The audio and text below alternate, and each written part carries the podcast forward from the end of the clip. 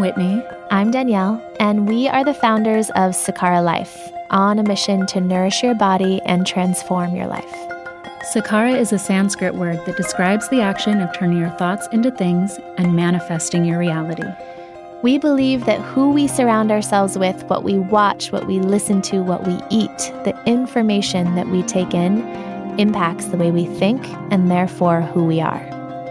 The conversations that follow are with bold thinkers who have had an impact on how we view the world, ourselves, and what it means to live the Sakara life. The intention of these conversations is to push each of us to greater heights so that we can turn our thoughts into things and all shine our light a little brighter.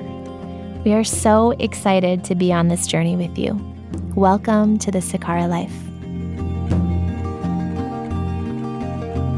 On today's podcast, we have the pleasure of sitting down with my and Danielle's longtime personal dentist, Dr. Gerry Curatola. A practicing clinician for several decades, Dr. Gerry is anything but traditional when it comes to oral health and his holistic approach to dentistry. Based on academic research and practice, he champions the idea that our mouth microbiome is both a portal and a mirror to our overall well being and that it holds many more insights to our health than the modern Western dentistry standards address. He's the author of a new book called The Mouth Body Connection, which details how to create a healthy mouth, reduce inflammation, and prevent disease throughout the entire body. He's also the co inventor of the world's first prebiotic naturopathic toothpaste called Revitin.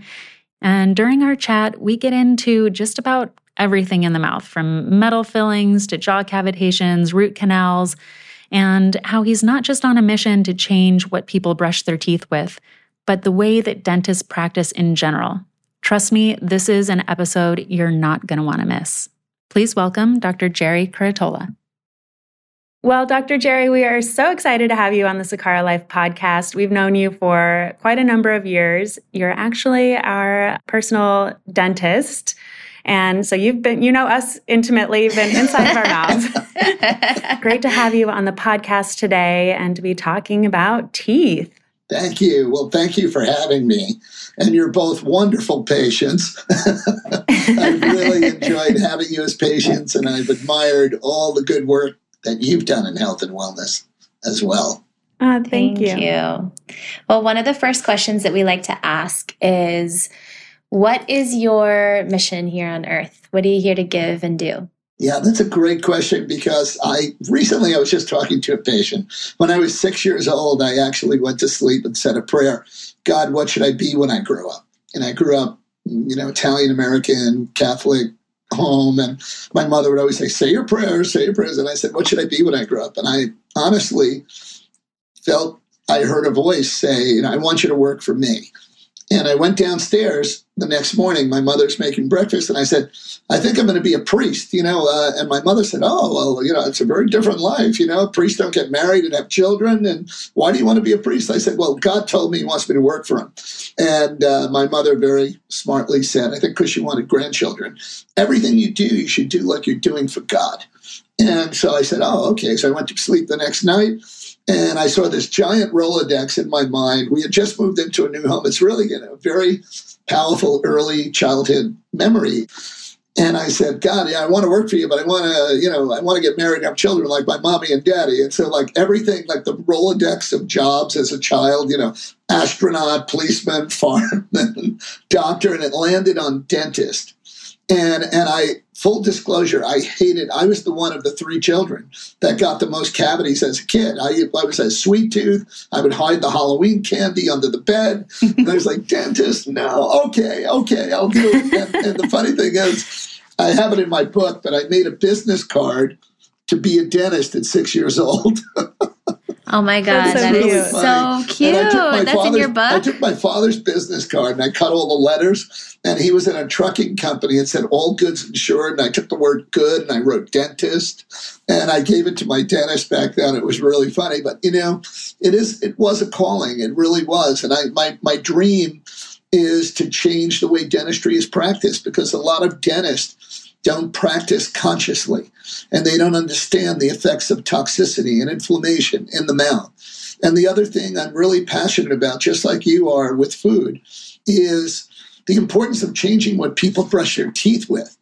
And so, you know, I have the plant based, you know, toothpaste that is prebiotic and it has all these vitamins and everything because you know, toothpaste was invented by soap makers 150 years ago. It was flavored detergent for your mouth. And there's so much craziness in oral care charcoal and coconut oil pulling, you know, and all that, which we can talk about later. But, you know, it has benefits. But most toothpaste is junk. So those are my two dreams change the way dentists practice and change what people brush their teeth with. Wow. And you've done it. You're doing it. Doing it. you are doing it. I, I know as a patient, I really notice a difference in the way that you practice. Yeah. I mean, I chipped a tooth. I think this was probably during one of the most stressful times in my career and we were super busy and running around and I and I like clench and I grind and I chipped a tooth and I came in to see you and you're like, "Oh wow, that's, you know, pretty deep, but I'm going to fill it for you. And I was so nervous. And we put on some Krishna Das music and you omed while you filled my tooth. And, but, you know, you just like brought down the anxiety level.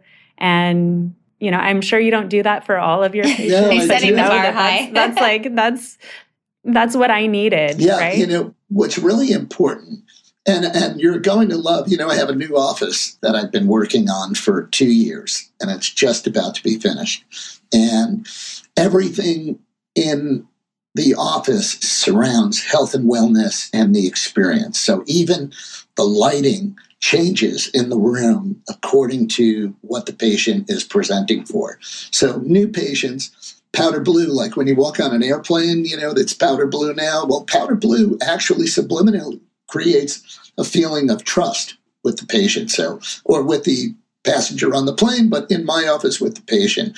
When you're having a procedure, the light will glow amber, and amber creates a nurturing feeling and environment. And when you're, let's say you've had a dental implant or something, the light in the room will be like a coral because coral actually stimulates mitotic activity for healing, the red light therapy. So it's really important. But music for me has always been a passion. So music creates such an experience. So I always ask the patient what their musical likes are. And I always tell them, well, mine is Sinatra.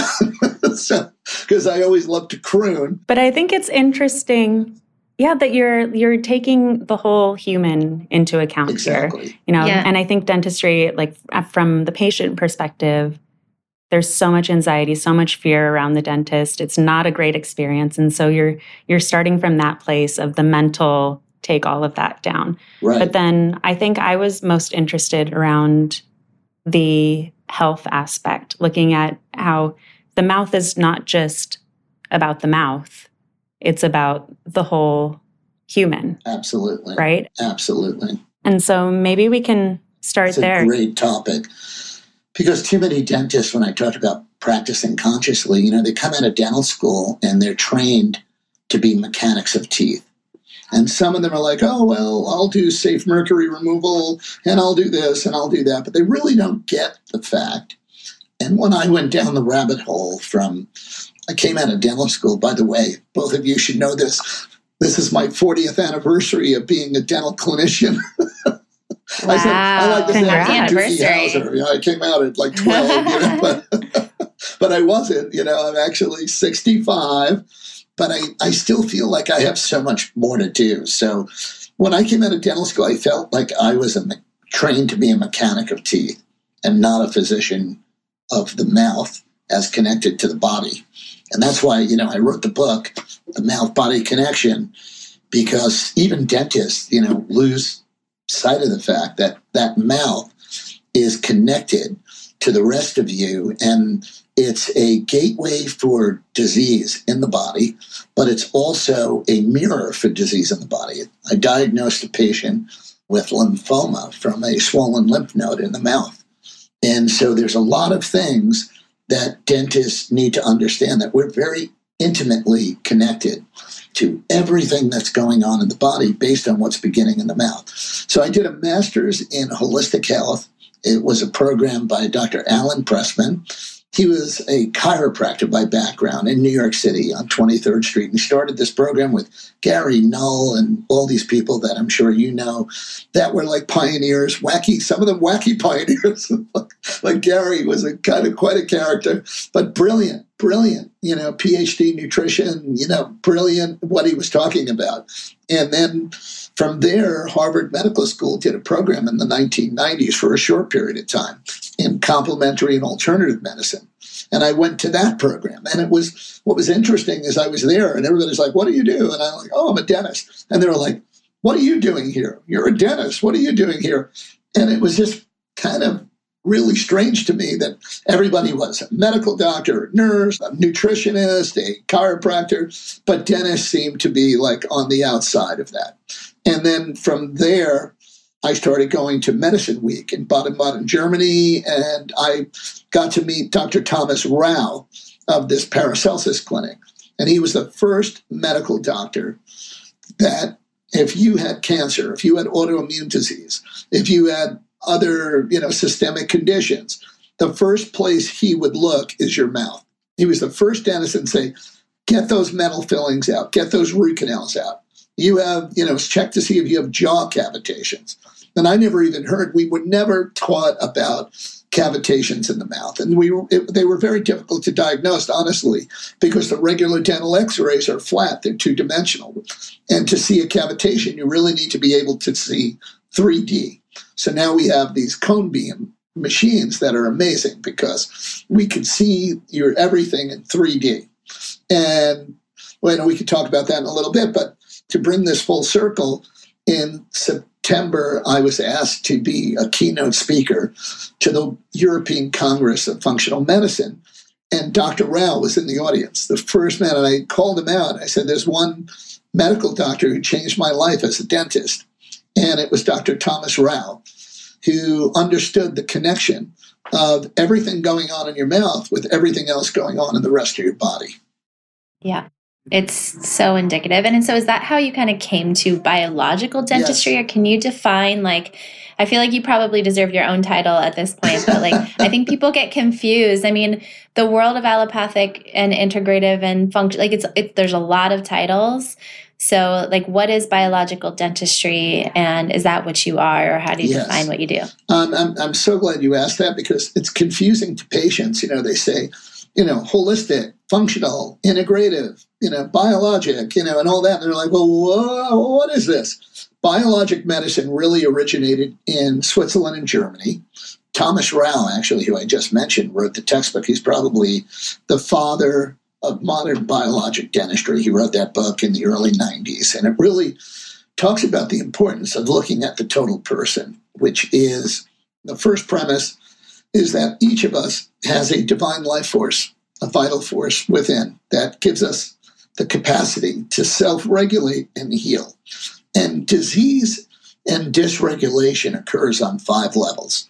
There's a biologic level, you know, bacteria, infections, da da da. Biochemical pathways, often hormonal pathways. We see a tremendous amount of thyroid disorders and things like that happen.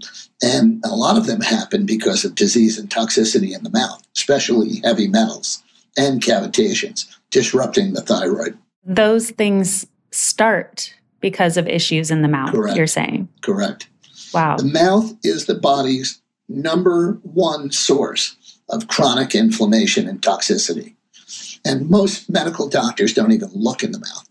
Yeah, wait, why why is that? Well, it's a portal. You know, it's a portal. It's a portal to put things in. It's a portal to things in the body, right? Even food begins. Right. It, it connects to the outside world. Yeah. Unless you have a right. feeding tube, you're getting nutrition through your mouth. Your mouth makes nitric oxide. The oral microbiome produces nitric oxide which is for cardiovascular function, regulation of blood sugar, immune system health. I mean, so many other things related to the balance of this microbiome. And I, the rabbit hole I went down from 1996 to now was looking at the fact that the microbiome in the mouth, the Human Microbiome Project launched in 1998.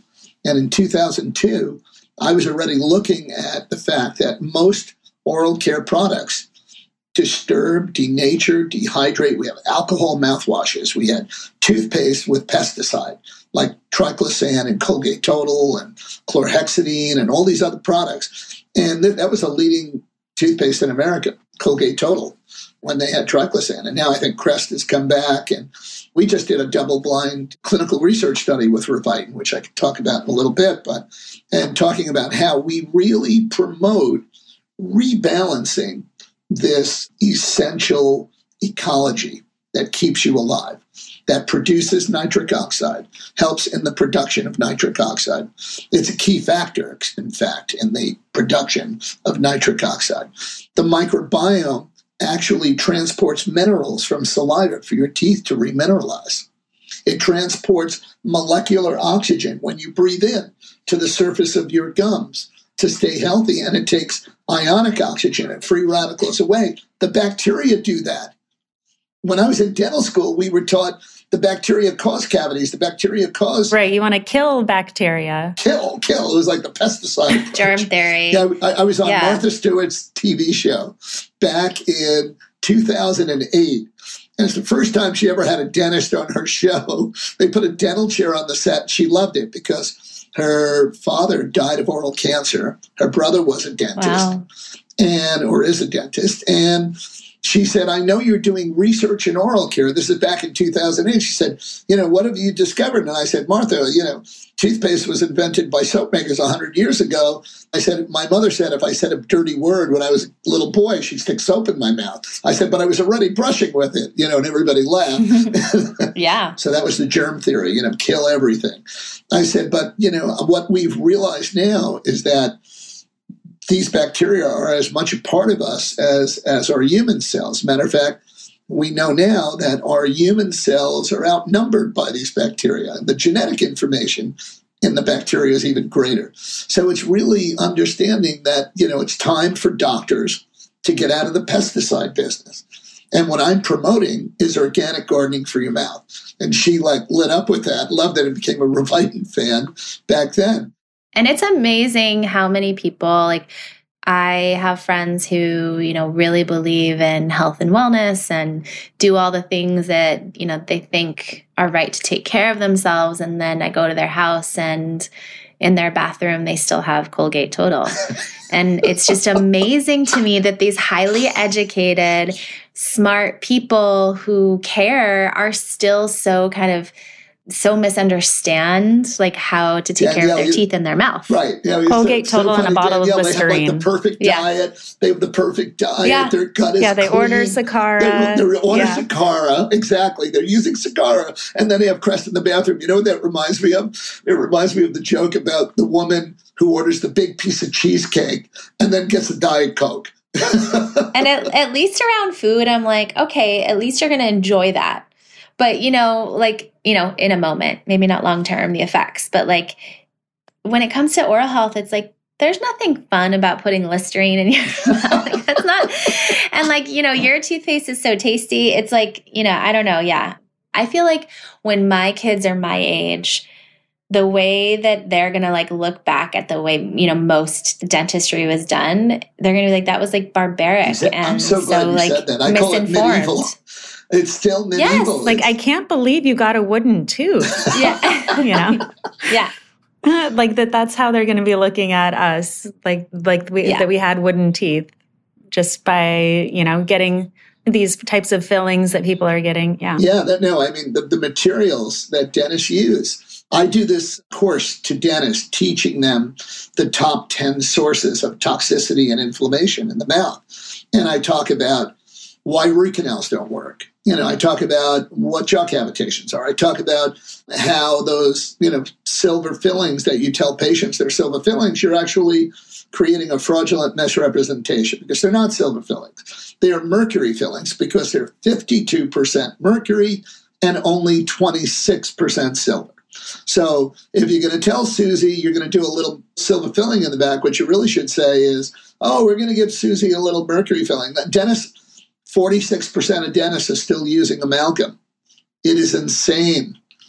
It is insane. It's been around since the Civil Why? War. Tell us about that. Well, it's Yeah, cheap. tell us about it's that. easy to use, and basically, a monkey can put a silver. You can put a silver. No, not not a. a layperson can put a silver filling in. I was trying to compare you to a monkey. You'd be the most beautiful monkey on the planet. But amalgam, you just kind of pour it in, it's easy. And so tell us about the other kinds. I mean, it was introduced right after the Civil War. It actually came from Europe. And there was actually a very big debate in organized dentistry in the late 1800s about dentists who were pro amalgam and dentists who were against amalgam. By the way, prior to amalgam, in the 1700s, they used lead. They would do molten lead and put lead in teeth. Can you imagine? Yeah, the Oh history God. is. Really, really scary in terms of what was done. Fortunately, there was less dental caries, I believe. And, you know, one of the most famous dentists that ever walked the planet, and you probably have heard of him, but most dentists haven't. His name is Weston Price.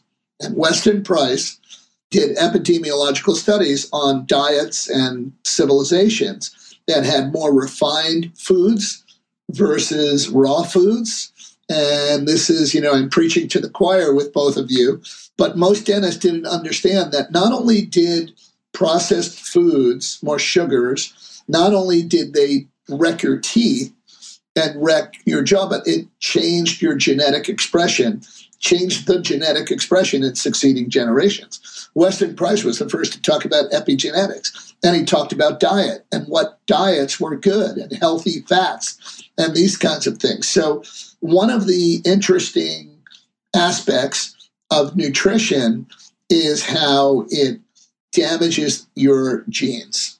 And so, what a lot of dentists don't understand is that the materials that they're using, that toxicity affects genetic expression as well. I was talking about the five levels of healing. I wanted to finish that. You have biochemical pathways, bioenergetic pathways, and that's meridian flow. And a lot of people, Mm. you know, don't understand. I tell patients, your teeth are like the circuit breakers for your immune system. You know, and they're like for your energetic immune system, right? We don't just have a biologic immune system. We believe that there is a field that exists that's affected. For example, I had a patient from Houston, Texas, referred to me who was diagnosed. Her functional medicine doctor had heard me speak, and it was actually a friend of hers. And she was diagnosed with a tumor in her left lung. And it was a tumor that took up two thirds of her left lung. And they wanted to operate and take out all or, part, or most of her left lung. And she called me and she said, What, you know, I, I heard you talking about meridians and connections. And, and I said, Find out if she had any root canals, because root canals actually create a hyperactive immune system. And it's a source of chronic inflammation and toxicity. So, turns out she had one root canal on a lower left first molar. Well, I said, That's smack on the meridian for the lung. I told her to go to dentist, see if she has an infection around that root canal, cavitation, but she needs a 3D scan because a 2D x ray will not often show what may be happening in a 3D, like between the roots, behind the tooth. You can't see things that are superimposed in a two dimensional image. So she went to two dentists who did regular x rays and said, Oh, the root canal looks perfect. And then she went to a guy who did a cone beam and didn't know how to read it.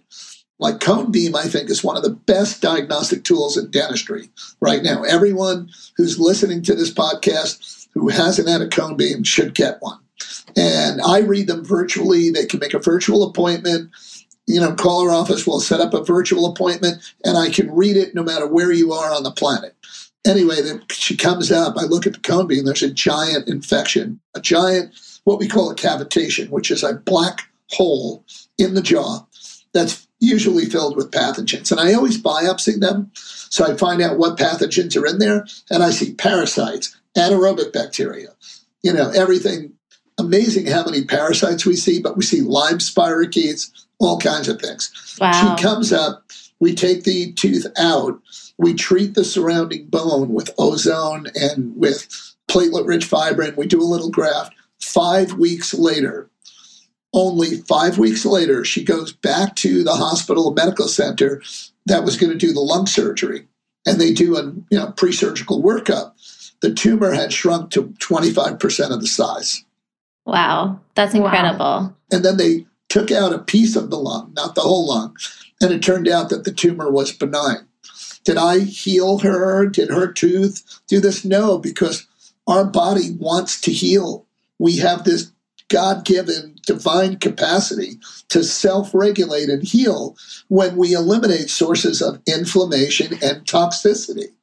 And that starts with diet. And it's in my book, you know, and that's why I you know, love you guys because I love what you're doing. I love what Sakara is all about. And I love that the fact that you're helping a lot of people make better choices by making it really easy for them. And it's the best investment that they can do, starting with what you're sticking in your mouth.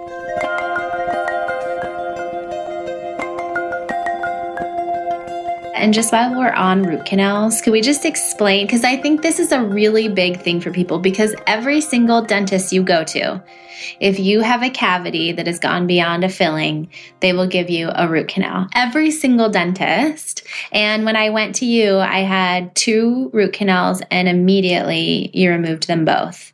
And so, like, even now, you know, all my friends have gotten root canals and I try and talk to them about it and they're like, but my dentist says this is the best next step. And right. it's hard to explain why and they want to right. save the tooth. Right, quote, save the tooth. Yeah, yeah. The, well, it sounded great. When I came out of dental school, I thought root canal was the best thing in the world. And it was really modern root canal only became in vogue right after World War II. And a lot of the work was done up at Boston University and all that. And I was a big fan because I was like, oh, yeah, we saved the tooth. What do you mean take the tooth out? You know, and the reality, Danielle, when the reason we took your two root canals out is we had a 3D scan that showed that there was toxicity and infection that wasn't being seen on a regular x-ray. So that's the first thing. I'm not going to tell everybody to have every root canal ripped out of their head. If, if you have an autoimmune problem, I will. If you have other issues, skin, skin rashes and diseases that correspond with a meridian from that tooth, I'm going to tell you that you're at risk of a lot of other issues from an infected root canal. But you never prescribe root canals, right? So you might not tell everyone to take them out, but it's not also not part of your practice. So let, let's talk about what root canal is. The concept was, oh, you know, we could take out all the guts of the tooth, which is in the pulp. There's a vascular system, there's a lymphatic system, there's a nervous system, all in this pulp of the tooth. And we thought, oh, it's just a tooth. Actually, your teeth are almost like living, breathing organs of themselves. They're like micro organs. You know, we're the macro, but in we have all these micro systems going. And our teeth that have root canals, it's the only procedure we do in medicine where we keep something dead inside you. We do not do root canals on femurs, on your appendix, on your gallbladder. But we thought like teeth, right? Ah, yeah, it's just a tooth.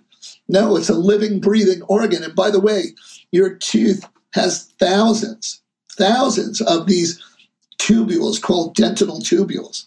And those tubules are wide enough to harbor three bacteria across all the way through the root to the side of the root, from the pulp to the side. And there is fluid flow in these tubules. There's all kinds of dynamic systems that go on inside a tooth. And I, I will say, you know, I have I have friends who are endodontists who are great guys, and they are real artists at how they fill their root canals and all that. But quite simply, a tooth will break down and necrose the way a body will the way the macro will, the micro does. And so we see, you know, basically the tooth turns black as it's necrosing. You know, and they're like, oh, yeah, it does that. You know, there's some blood stuck in the. Blah, blah, blah, no, it's a necrosing dead. I took out an, uh, a root canal tooth on a patient that it was necrosing so bad that the tooth had disintegrated in their jaw. And so, what's the significance of this? What do we know? What really changed my mind about endodontic therapy without, you know, all of the controversy that the American Association of Endodontists said, no, root canal is safe and effective, it's been used, and da da da da da. And the people who are conscious say, well, there's no way to really sterilize a tooth whether you use a laser or bleach or ultrasonic bleach, you really can't sterilize an infected tooth. And 100% of teeth that have had endodontic therapy produce endotoxins. Endotoxins are bacteria and bacterial byproducts that are inflammatory to the human body. What else did we observe? 100% of endodontically treated teeth can trigger a what we call an overactive immune system. You know, it, it triggers a hyperactive immune system. Root canal teeth block meridian flow, which is this vital flow of energy in the body. We're energy beings. We are a bunch of spinning electrons. So it's been demonstrated that our energy flow is interrupted by root canals, by metal fillings, by even metal implants, by the way, and by cavitations and other sources of toxicity and inflammation. So endodontic therapy is not what it's all cracked up to be. And there are lots of people that have had illness created and have recovered from illness just around a root canal tooth. You know, it was a movie that got a, it was very controversial. It was on Netflix called Root Cause. By the way, 25 million root canals are done in the United States every year.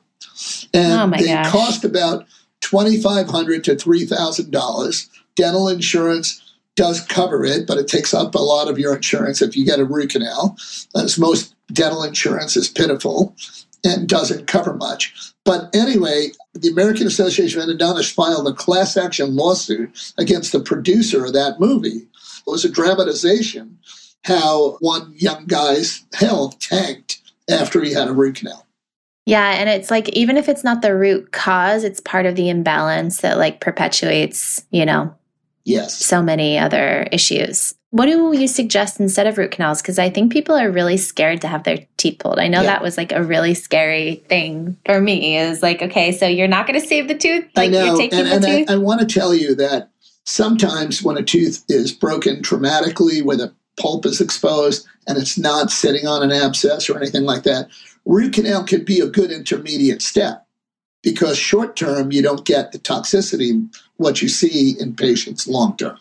And the other thing is if you have root canals, you don't want to just rip them out. You want to get a 3D cone beam, evaluate whether they're failing or whether they're breaking down. And it was funny because the implant specialists were all talking about how dental implants are more, even the metal implants, are more predictable long term as stable in the mouth than root canal. And so they were saying, oh, don't get a root canal, get an implant. You know, have the tooth removed and put an implant right away.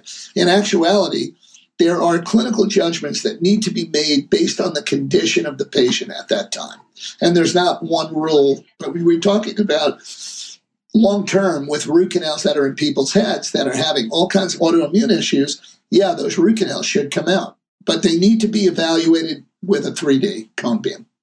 And then do you just not have a tooth and you have a gap or what like what are the solutions beyond that? There are a multitude of restorative options. My rule of thumb is I never leave a patient toothless. you know, I really don't. I don't like it. Sometimes in the back of the mouth, it's acceptable if the patient doesn't want to bother with a temporary bridge or removable appliance that can fill the tooth in. We call that a flipper.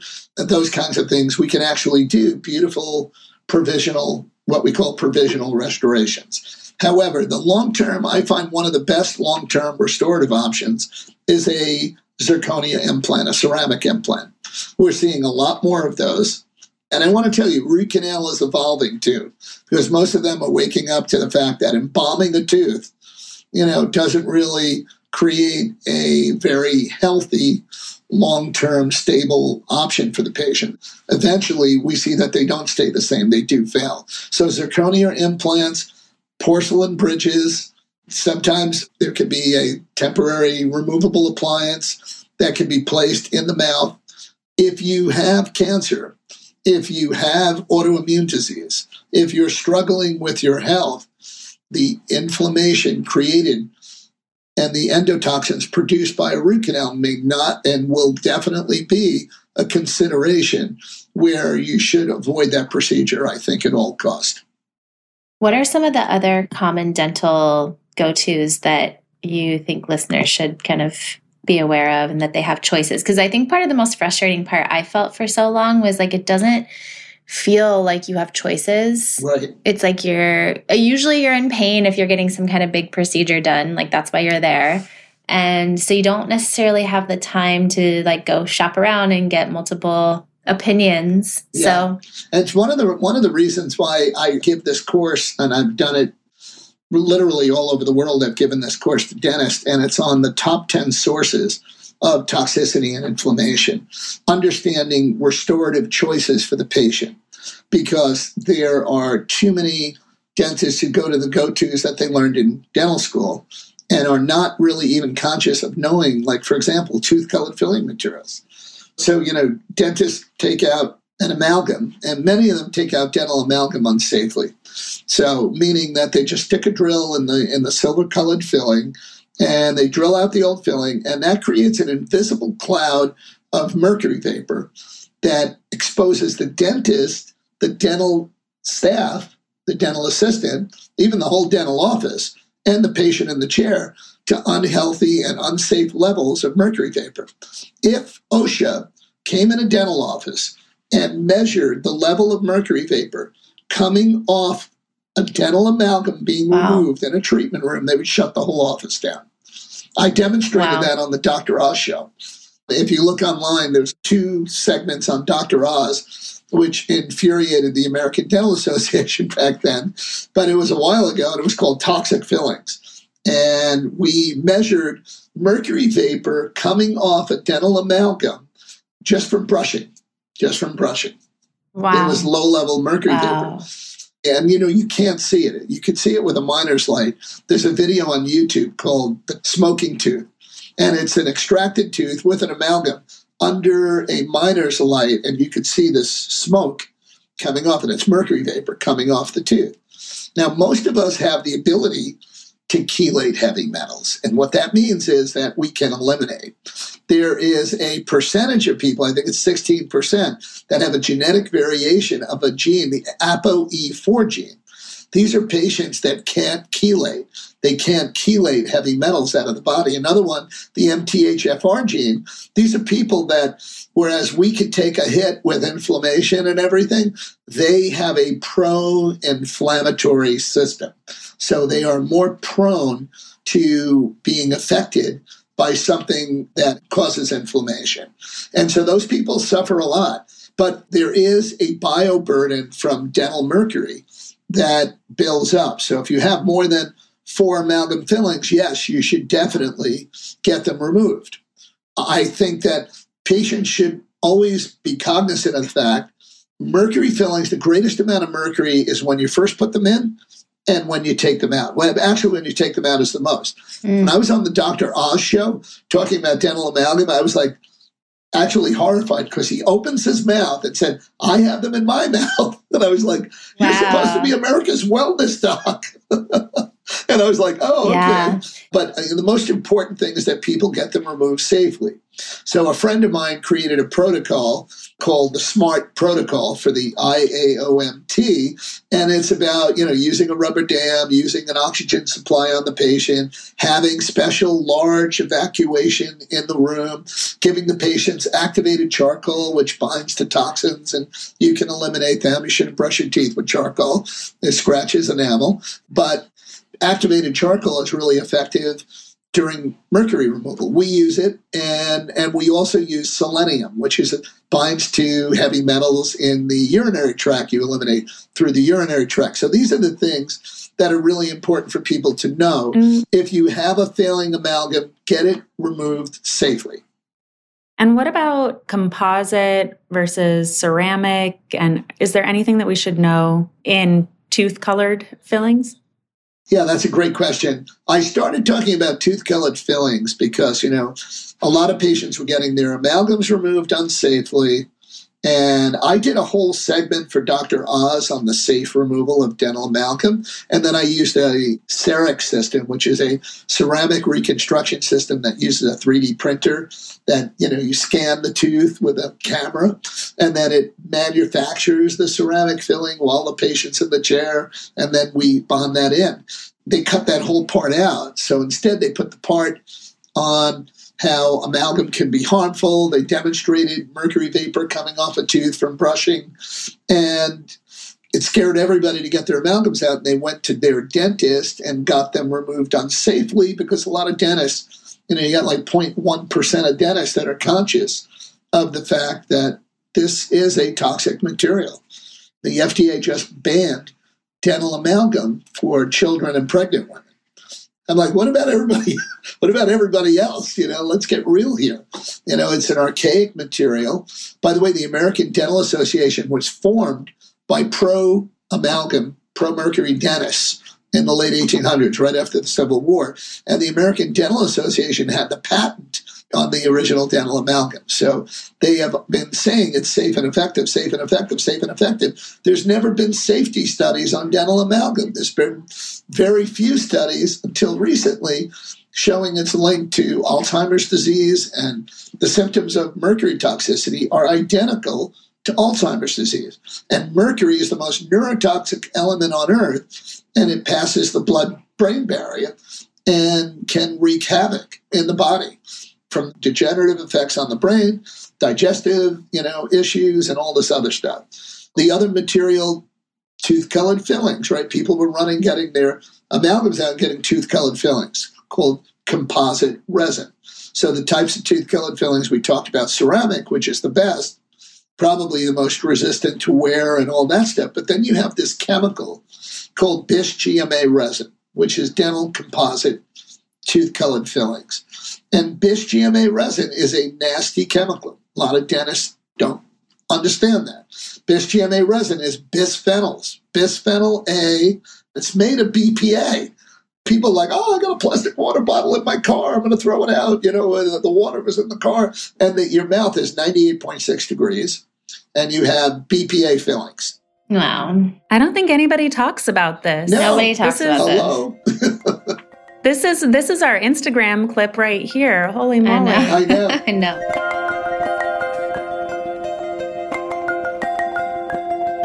What about even simple things like dental cleaning? So I go to you like usually three times a year for a cleaning. I know you guys want me there, everyone there, four times a year.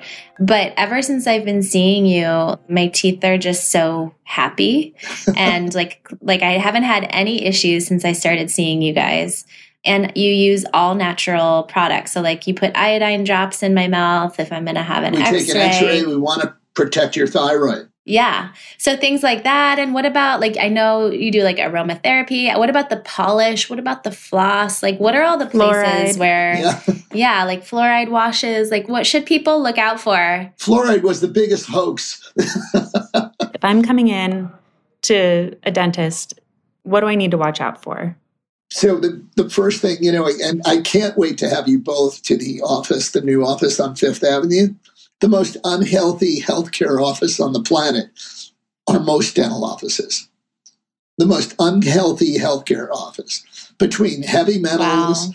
and volatile liquids, acrylics, and then you have bad air filtration, bad lighting, you know, fluorescent lighting in a lot of offices. What is acrylic used for? So the acrylic is used for making temporaries, temporary crowns, and all these different kinds of things. A lot of them have their methacrylates, and they have a really strong, pungent smell.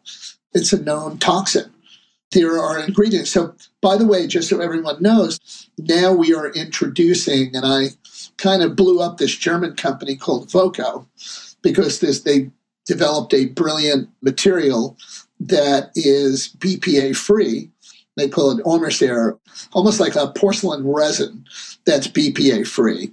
So Mm. Voco is a good one. The material is called Admira Fusion, and it really is a strong, beautiful finish, beautiful looking tooth colored material that's BPA free. So that's evolving Amazing. right? But a lot of people who have fillings more than five years, you could bet that they have BPA. Yeah. And BPA is a major endocrine disruptor.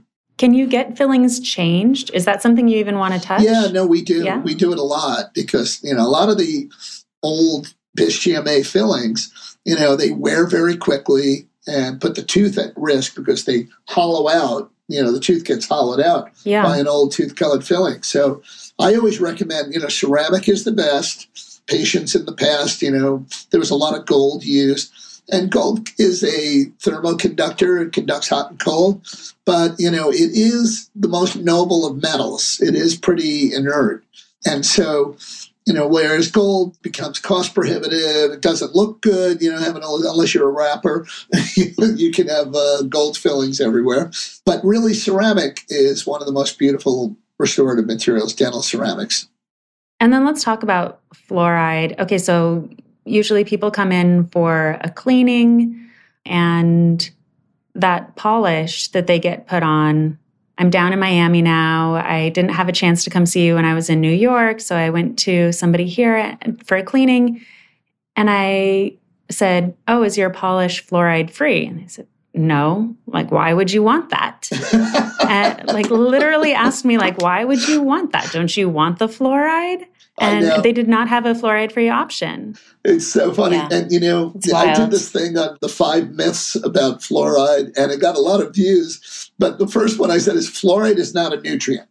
Your body doesn't need fluoride. Fluoride's You're not never low in fluoride. you know, the dentists and dental hygienists are brainwashed in school. Like, you got to have fluoride. You got to have fluoride. Everybody needs fluoride. What do you mean you don't want fluoride? Fluoride, fluoride. Fluoride is a toxic halide chemical. And for kids, Yes. they want to do like a fluoride wash, a flush, a soak, uh, whatever that is on the kids' teeth. All right, so I'll tell you how fluoride started, you know, as a public health experiment. I call it, by the way, the worst public health experiment of the last 75 years. And when I came out of dental school, which is now 40 years, if I came out of dental school and I said fluoride is bad, they would have burned me at the stake, you know, in front of the dental school. And it's funny because I had a job in dental school for the Oral B Company. They took two dental students every year out of the class. They gave them, you know, a company car, an expense account, and they had you go office to office selling Oral B toothbrushes and fluoride. They just bought these fluoride products. And I hated the fluoride products because, you know, the dentist would tell me, oh, yeah, kids throw up, you know, when you give them these fluoride trims. If they swallow it, they swallow it, it's toxic. So there is enough fluoride in a regular sized tube of toothpaste that's fatal to two children under five. So when Procter and Gamble launched a product called Crest Sparkle, it was fluorescent blue. You probably remember it. Fluorescent blue. It had it was bubblegum flavored. That was the big thing. But it had sparkles in it. And kids were eating the toothpaste. Fluoride fatalities went up 280%. Wow. And parents were walking into bathrooms seeing their children dead. Can you imagine your child dead on the floor because he ate a tube of toothpaste? And it took them 10 years, 10 years to put the FDA now mandates if a tube of toothpaste has fluoride, it has to have a poison warning on it. The poison warning says, warning, keep out of reach of children, you know, but they're brushing with it. And if more than a pea sized amount is swallowed, call poison control right away. So Wow. I had parents coming in saying, you know, why is this on the back of the tube if they're putting it in their mouth? And I said, because sodium fluoride is toxic and you can die if you swallow too much of it too fast. But people think that you need it in order to prevent cavities. Correct. Right? That it's like the number one way to prevent cavities, but it's not. Let me give you the science of what happens when you introduce fluorine. Fluoride's a made up word, by the way. It's fluorine on the periodic table. Fluorine is the most highly negatively charged non radioactive element on the periodic table. So, what happens when you introduce fluorine into the body, it converts hydroxyapatite, which is what your teeth and bones are naturally made of, into another mineral called fluorapatite. It blows out the, not to get into a science class here, but it blows out the OH minus and it puts F minus with the AP plus, and you have fluorapatite instead Wow. of hydroxyapatite. What are the physical properties of fluorapatite? It's about a third weaker than hydroxyapatite. It doesn't have any flexibility. It's very hard, but very brittle, like this glass bottle. So very hard, I can't scratch it, but very brittle. So in the 1980s, when the orthopedist wanted to see, hey, we've had, you know, 25, 30 years of fluoridation, we should see a decrease in hip fracture rates because, right, teeth and bones are stronger. Your teeth and bones are made of the same thing. As a matter of fact, they saw an exponential increase in hip fracture rates. So they were like, what? Because they're What? actually spongy, right? Right, because your teeth and bones give. So when my mother fell on the front steps of our home and they were carpeted, she didn't get a bruised hip, she got a broken hip. And so we started seeing hip fracture rates, you know, osteoporosis, knee replacement, shoulder replacement, all this from skeletal fluorosis. And, you know, there are ways you can get fluoride out of your body, fulvic acid, but let's talk about decay. Okay, because everything is like, you need fluoride, the kids are going to get decay. You know what the number one reason for decay is? Bad diet, Yeah. high sugar, feeding on demand, nursing bottle syndrome. Okay, nutrition, nutrition, nutrition. It's all about the food. Yep. Can you say Sakara? okay, it's all about the food. And Yeah. that's the number one reason for decay. You know, we decided to dump the fluoride into the water supply. We have fluoridated communities in America that have higher rates of decay than non fluoridated. New Hampshire, I believe, never fluoridated. And per capita, person for person, they have lower rates of decay than many other parts of the country. It's really about diet, nutrition. In my book, The Mouth Body Connection, I talk about, you know, nutrition as alkalizing, anti-inflammatory, antioxidant rich, which is what I love about a lot of your meals is that they are anti-inflammatory. They are antioxidant rich because they have more enzymes, more vitamins, more this, more that because they're healthy and they're fresh and organic, right? We're not looking at glyphosate and all these other all this other garbage. So fluoride I call it the fluoride hoax because water fluoridation did nothing to reduce decay rates in the United States. Wow. Nothing at all. And fluoride in toothpaste, fluoride in water and food, cooked with fluoridated water in restaurants, fluoride, fluoride, fluoride. We can't control how much fluoride people are getting. So people are getting too much fluoride, and it's now causing the opposite effect of fluorosis skeletal fluorosis and dental fluorosis. A guy who has a website called White Spots on My Teeth. The reality is that dental fluorosis is epidemic. Over 60% of adolescent children have some level of fluorosis damage. What does that mean? It means a hypocalcification. You got a white spot? There you go. You got fluoride as a little girl? Yep. And you always want to take that white spot away. And you took away one of them on one side for me. I still have the other one. You're lucky you only got but yeah. I mean, I had it as a kid. Yep, 16% of children have severe fluorosis where the teeth are crumbling and they need veneers and crowns and they need major expensive dental reconstruction. So, fluorosis weakens the teeth, making them more prone to decay, the very thing they were given this toxic halide chemical to prevent. So everybody should understand fluoride is not a nutrient. You have way too much. It's done nothing for reducing decay. And have your dentist go to fluoridealert.org, fluoridealert.org. And it's a guy, Paul Connett, who's a brilliant scientist, and he, PhD, he's written books on fluoride, fluoridation. And fluoride, there is enough studies. I'm going to give you one last statistic about fluoride. There's over 60 studies around the world that show that drinking fluoridated water lowers IQ in children, Wow. Wow. cognitive decline, and drinking fluoridated water. What kind of toothpaste should we be using? Yeah, no, so hydroxyapatite has been introduced recently. So remember, I said a healthy microbiome takes minerals from saliva and ionic calcium, ionic phosphorus, and for your teeth to remineralize. So the bacteria, a healthy microbiome, helps your teeth get stronger. By the way, I've worked 20 years on this, and we just we've done four clinical research studies. The last study that we just got the data back from a company called Cosmos ID that does genetic analysis of the microbiome, DNA analysis of the microbiome. Guess what? Brushing with Revitin for two weeks changes the microbiome to be super healthy with a reduced film thickness. We reduce what's called alpha diversity, which is this big, thick, sticky plaque on your teeth. And we enrich the taxa. And so, in other words, the species of bacteria are healthier and they are enriched. And that's what Revitin does. What happens when you have an enriched taxa with a low alpha diversity, more aerobic bacteria, healthier bacteria? Basically, you now have a healthier microbiome that helps your teeth stay mineralized, helps your gums stay healthy. That's why, you know, gums stop bleeding in like two days of using Revitin, rubbing it on your gums. You can use this as a mask. You can swallow it. You used to tell me it's so healthy you could put it on a cracker and eat it. like that you don't have to worry about swallowing it.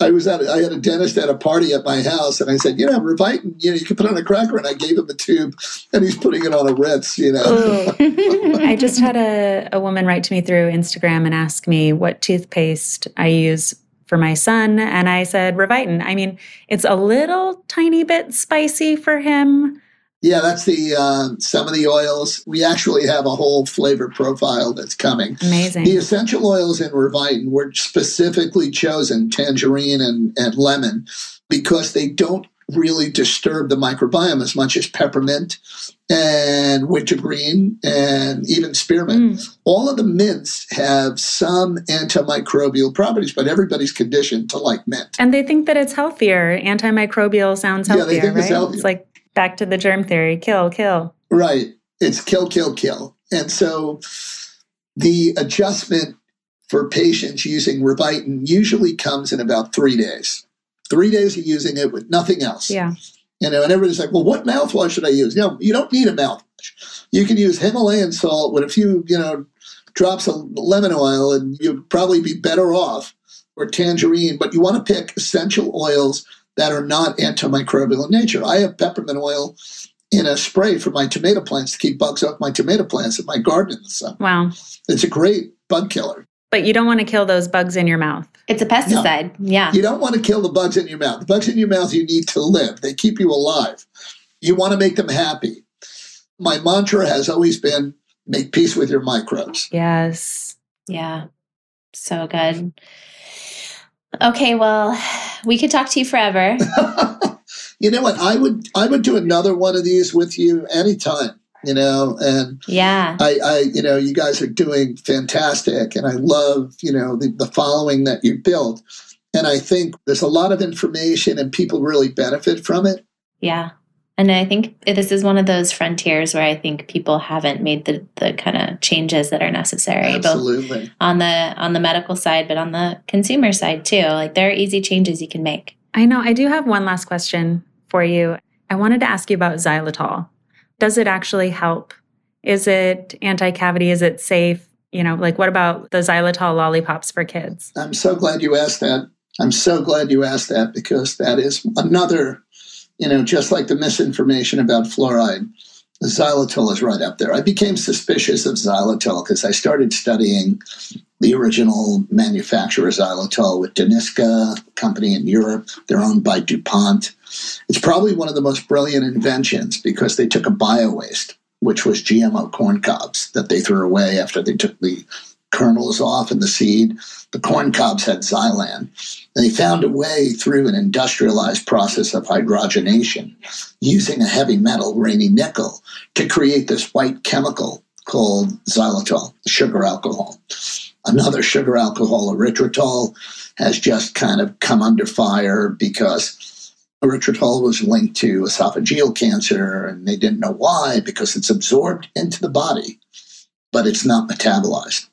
So with erythritol, it raises blood plasma levels, which has been shown to lead to thrombocytic clots, leading to heart attacks and strokes. Mm. So an increased wow. incidence of heart attack and stroke with erythritol.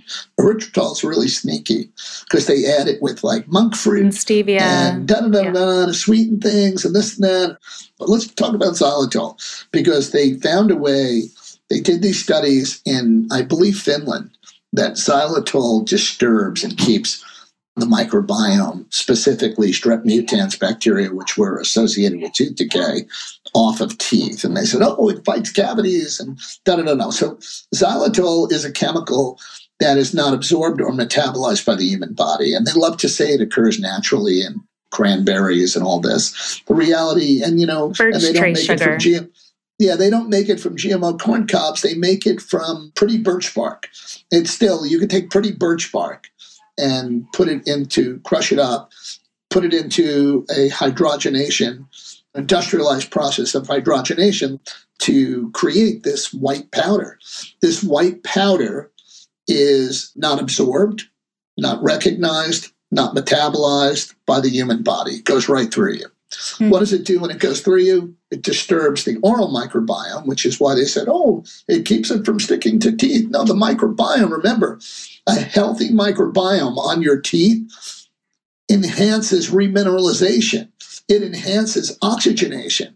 This is a living, breathing organ system in your mouth.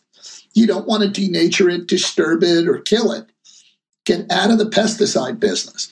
So xylitol has antibacterial and anti this. By the way, xylitol can kill your dog. So Really? you know, it's fatal to dogs because what happens is, you know, we can tolerate it. We just get bad diarrhea and, you know, gas, intestinal gas. It's like they gave out free xylitol chewing gum to all the dentists. And they said, oh, it's great for your patients. They sent a box of it to my office in East Hampton. And I'll never forget, it was a summer day and everyone's chewing the gum and, and they're all running to the bathroom because, you know, they had gas. And I said it was like the scene in Blazing Saddles, you know, where they're around the campfire after eating all the beans. So- Wow.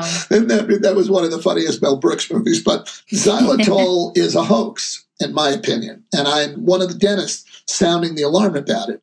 Xylitol is not a good thing for the mouth. It's not a good thing for the gut because of its disturbing effect on the oral microbiome and the gut microbiome. Wow. Okay. Answers in. So, Dr. Gerry, we would love for you to give our Sakara Life listeners a light work so that they can start putting into action what we talked about today. Absolutely. You know, I get to see, you know, in dentistry, a lot of people come to me, not just for pretty cosmetic work and all that, but some serious issues in their mouth that are affecting their overall health. And there's a lot of people that are using Sakara right now because they want to be healthy and they've had health scares. They've seen health scares in their family, and that can affect their ability to self regulate and heal. So, what I want to share is something really powerful that they need to understand is that they have this divine capacity to self regulate and heal. It's a God given thing. But they need to understand the five levels because they often come to me, they want me to fix the biologic problems and help them with their biochemical problems, right? Like interference in hormone flow. And the third thing is bioenergetic, you know, understanding meridian flow in the body. But the fourth and fifth level are the two areas of light work that people need to understand to be healthy and whole. And the fourth level is psycho-emotional. And I call it when people are sick a long time, they get into something called stinking thinking. I call it stinking thinking. They don't believe they can be well. And they don't understand the power of intention. That if you don't believe you're going to get better, I don't even want to treat you because that is a major block for their ability to self regulate and heal. They need to believe that they will be better. They need to know that, you know, Bruce Lipton wrote the book, The Biology of Belief. What you believe can change your DNA. And then the fifth level in biologic medicine that we recognize is the spiritual level. And that is staying connected. You know, in biologic medicine, we have this electromagnetic field. We call it the field that extends a foot and a half from the body. I just had a picture of my aura taken, and it was really, and actually, they took a picture without me setting the intention of expanding my field. And then after visualizing my field expanding from my body, and it, he actually documented it. So this is real. And a lot of doctors, they never actually tune in on this, but this field is your spirit. And the connection to source is like the balloon being connected to the helium tank. It's what helps fill your field. So the visualization that I do in the morning is seeing myself and my field expanding and feeling that connection that golden light, that purple gold light, that lavender gold light that connects us from that energy center on the top of our head, which is often called the crown chakra, to source. And whatever you call source, I call source God. I've mentioned God a few times in this podcast, but that light that comes down, that fills my field, is foundational foundational for my ability to self regulate and heal. And that's an exercise that can be done in the morning and at night. Spiritual, psycho emotional, energetic, biochemical, and biologic are the five levels that we exist on this planet. That's beautiful. So what do you do to practice that? I close my eyes. I take I take 3 deep breaths before my feet hit the floor in the morning. And I take three very, very deep breaths and I imagine this, this beautiful, beautiful, energetic cloud expanding from my body. And then I feel this light coming from source into the crown chakra of my head, the third eye, which is the pineal gland area. That's an indigo light traveling down to the throat chakra, which is a light blue and then to the heart, which is green, this beautiful emerald green light, and then down to your solar plexus, which is this powerful yellow, right out from your solar plexus, and then down to just below your belly button, the sacral, which is an orange light, and then right at your tailbone, which is your root chakra connecting you to the planet. And if you can visualize that light coming from the top of your head right through your tailbone to the earth, you're allowing your field to expand, which is essential for you to be healthy. Three deep breaths, clearing out any negative thoughts, unhealthy beliefs, destructive cellular memories Picture every cell on your body harmonizing, becoming healthy. Mind, mouth, body. You can open your eyes. Love it. Mind, mouth, body. So good. I loved that. And we are connected. Mind, mouth, and body. So good. Mind, mouth, body. yeah. Thank you so much, Dr. Gerry. It is great to be with you, you guys. are so special. We're so grateful to have you as a dentist and as a friend. You're making waves in the world of dentistry. And Thank you um, so this much. was a pleasure speaking to you. Same here. Love you both. Today, we're getting back to the basics of Sakara. And so, we wanted to share a bit about our Sakara Signature Nutrition Program for all of those listeners that are new to us. We created this program after healing ourselves to help others feel the same transformation that we experienced through the power of food as medicine.